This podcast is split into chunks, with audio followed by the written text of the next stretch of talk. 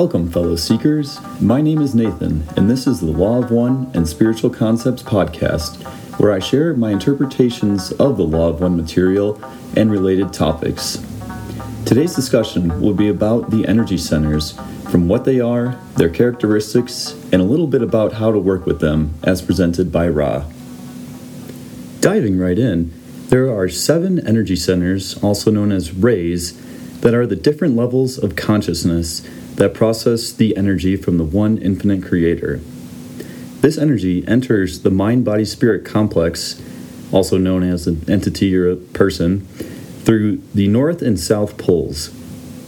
If you picture a toroidal shape surrounding your body with the central intersection point at your heart, there is upward spiraling light that enters through the south pole and downward spiraling light that enters from the north pole of the energy system. Each of the seven energy centers have different metaphysical characteristics that interact with the entity's mind, body, and spirit. Each energy center also relates to the seven densities of consciousness evolution, where each vibrate with unique expressions. They are arranged in a hierarchical system that follows the true color spectrum from red to orange, yellow, green, blue, indigo, and violet. Each entity is born with all seven energy centers in potentiation, allowing the entity to activate each center one by one as they progress through the densities and expand their consciousness. This does require disciplined work on the entity's behalf to accomplish. But through this disciplined work, an entity can also crystallize the energy centers, which provide higher levels of energy to use for service. From the opposite standpoint, the energy centers can also be blocked or reduce the amount of energy that can flow through them. This causes imbalances or distortions in the entity. The ideal goal, therefore, is to achieve fluidity and consistency in each of the energy centers to maintain activation and balance. With that, we will look at each energy center and their specific qualities and functions as identified by Ra. First up, we have the red ray, also known as the root chakra, that's located at the base of the spine. This is what Ra calls a primary ray. This signifies the activity of a primal nature. Basically, what this means is this is the foundation for all other energy centers. Each one is built on top of this one. The primary qualities of this ray include safety, sexuality, and security, which is basically food, shelter, and sexual reproduction. The red ray receives intelligent energy that comes up from the earth and enters into the bodily complex energy system. This energy will then continue up onto the next energy centers as long as it is not blocked. The next ray is the orange ray. This is also known as the sacral chakra and is located below the belly button.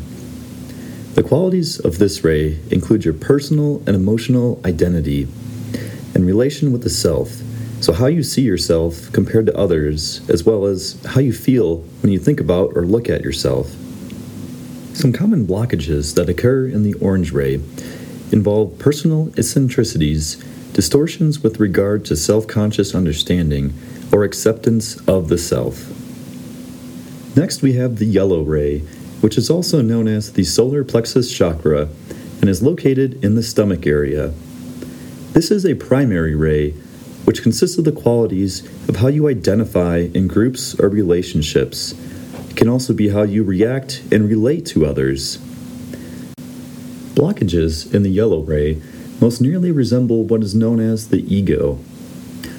It can also take shape in distortions towards power, manipulation, and other social behaviors. A yellow ray distortion I had been thinking about earlier today has to do with how we tend to act differently around close friends and family versus someone you're meeting for the first time. It seems to take a while for your true personality to come through, which can be seen as a distortion. Next, we have the green ray, also known as the heart chakra, which is located in the center of the chest. This is the center of universal love and acceptance and compassion. A sign of an activated green ray involved when one can freely give love without expectation of anything in return. This is the goal of third density that we are currently in now. Some green ray blockages include difficulties in expressing universal love or compassion, as you might have guessed.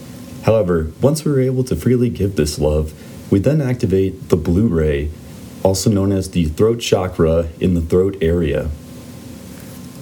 This is the center of wisdom, light, honesty, and communication with others. This is the third primary ray, and the primal nature of this one is that it allows the connection with the spirit. This is the first spiritual ray in that sense. And what this allows then is for you to access your powers as a co creator, radiating the self regardless of actions from others. Another primal quality of the blue ray is that energy is outgoing as well as inpouring for the first time. This outgoing energy can take shape in inspiration to others or allowing them to feel accepted.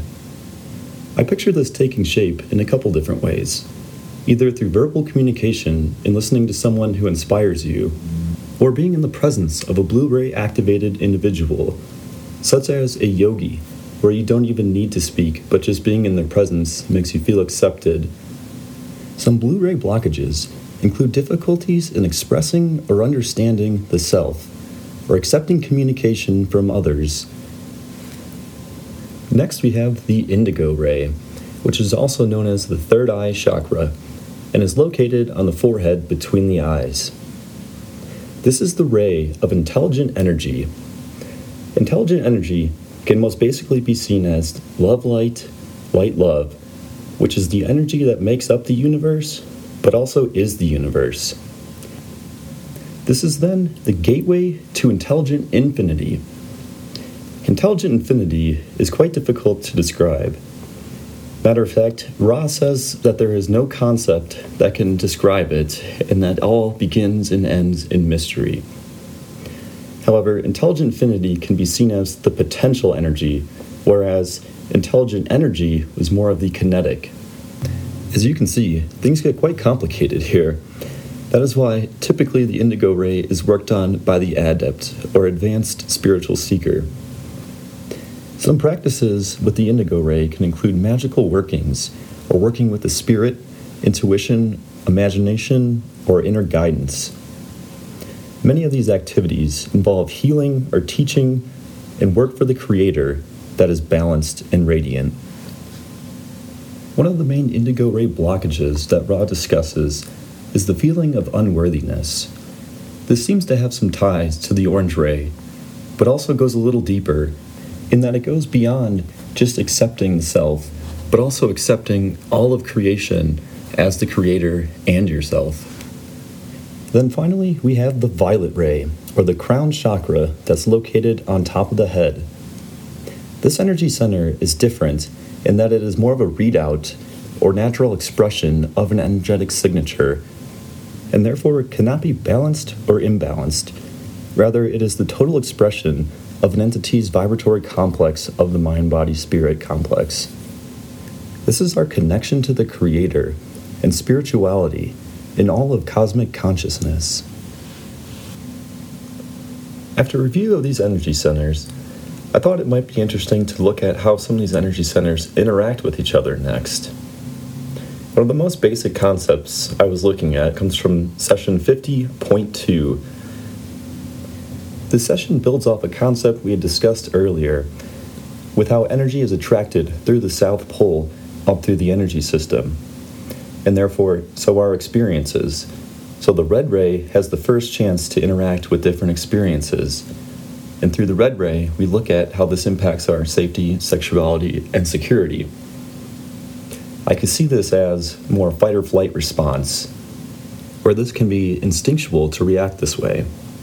But to a more balanced entity, if this does not impact them, the experience can continue up to the orange ray, and so on, viewing this experience to the qualities of the particular ray until it reaches a blockage where it can no longer progress upward. Along these lines, the more balanced entity then has the opportunity to view this experience through the higher energy centers and have the potential to gain more from this experience. Another type of interaction I had been looking into that seems most relevant to our third density experience now comes from session 1512. The portion of this quote I was looking at has to do with the first three energy centers and says, Those with blockages in these first three energy centers, or nexi, will have continuing difficulties in ability to further their seeking of the law of one. This identifies the paramount importance of balancing these first three energy centers if you wish to progress in consciousness to the heart. This is an idea I keep coming back to because I believe it is of the utmost importance, in my opinion, and applies to many of us, myself included. A concept that ties into this has to do with penetrating up through higher energy centers when the lower are not balanced. Although this is possible, Ra indicates that this leads to imbalances and ill health. On a personal level, I can tell when I have my heart center activated and then have an event take me out of this loving state that I have some balancing in my lower three energy centers that needs to be done. Through analyzing how that event impacted me from a survival related issue, personal, emotional, or egoic, social standpoint. Because without the triad of the bottom three energy centers balanced, and love for yourself and acceptance of yourself, it is difficult, if not impossible, to remain in a universal loving state in the heart. I plan to get into balancing in later episodes, but since I opened the can of worms, I figured I'd discuss one method that I found to be particularly useful. This involves examining your thoughts, feelings, emotions, or behavior as indicators to what energy center they are associated with from the particular experience. I found it's most effective to do this in meditation, either at different points throughout the day or at the end of the day. I will meditate on what occurred that day, whether good or bad, and from there try to narrow down which energy center was a part of that experience. For an example, say I got mad at someone because they didn't like the sound of my voice. I from there can then analyze and see what energy center this impacted. This example seems to tie to the orange ray since it deals with personal emotional issues, but also the yellow ray, since it had to do with egoic social situation. From there, I'd break down why I felt the way I did, why it impacted me on a core level, and figure out where the true blockage is, and then place that in the energy center. In doing this, the goal is to understand how to embrace the situation or yourself with love and acceptance. It's important to analyze with compassion and care for the self and other self. This will begin to balance the energy centers and their responses and behaviors along the way. On that note, I will end it here. I hope you found this information useful, and I hope to see you on the next episode. I leave you now in the love and the light.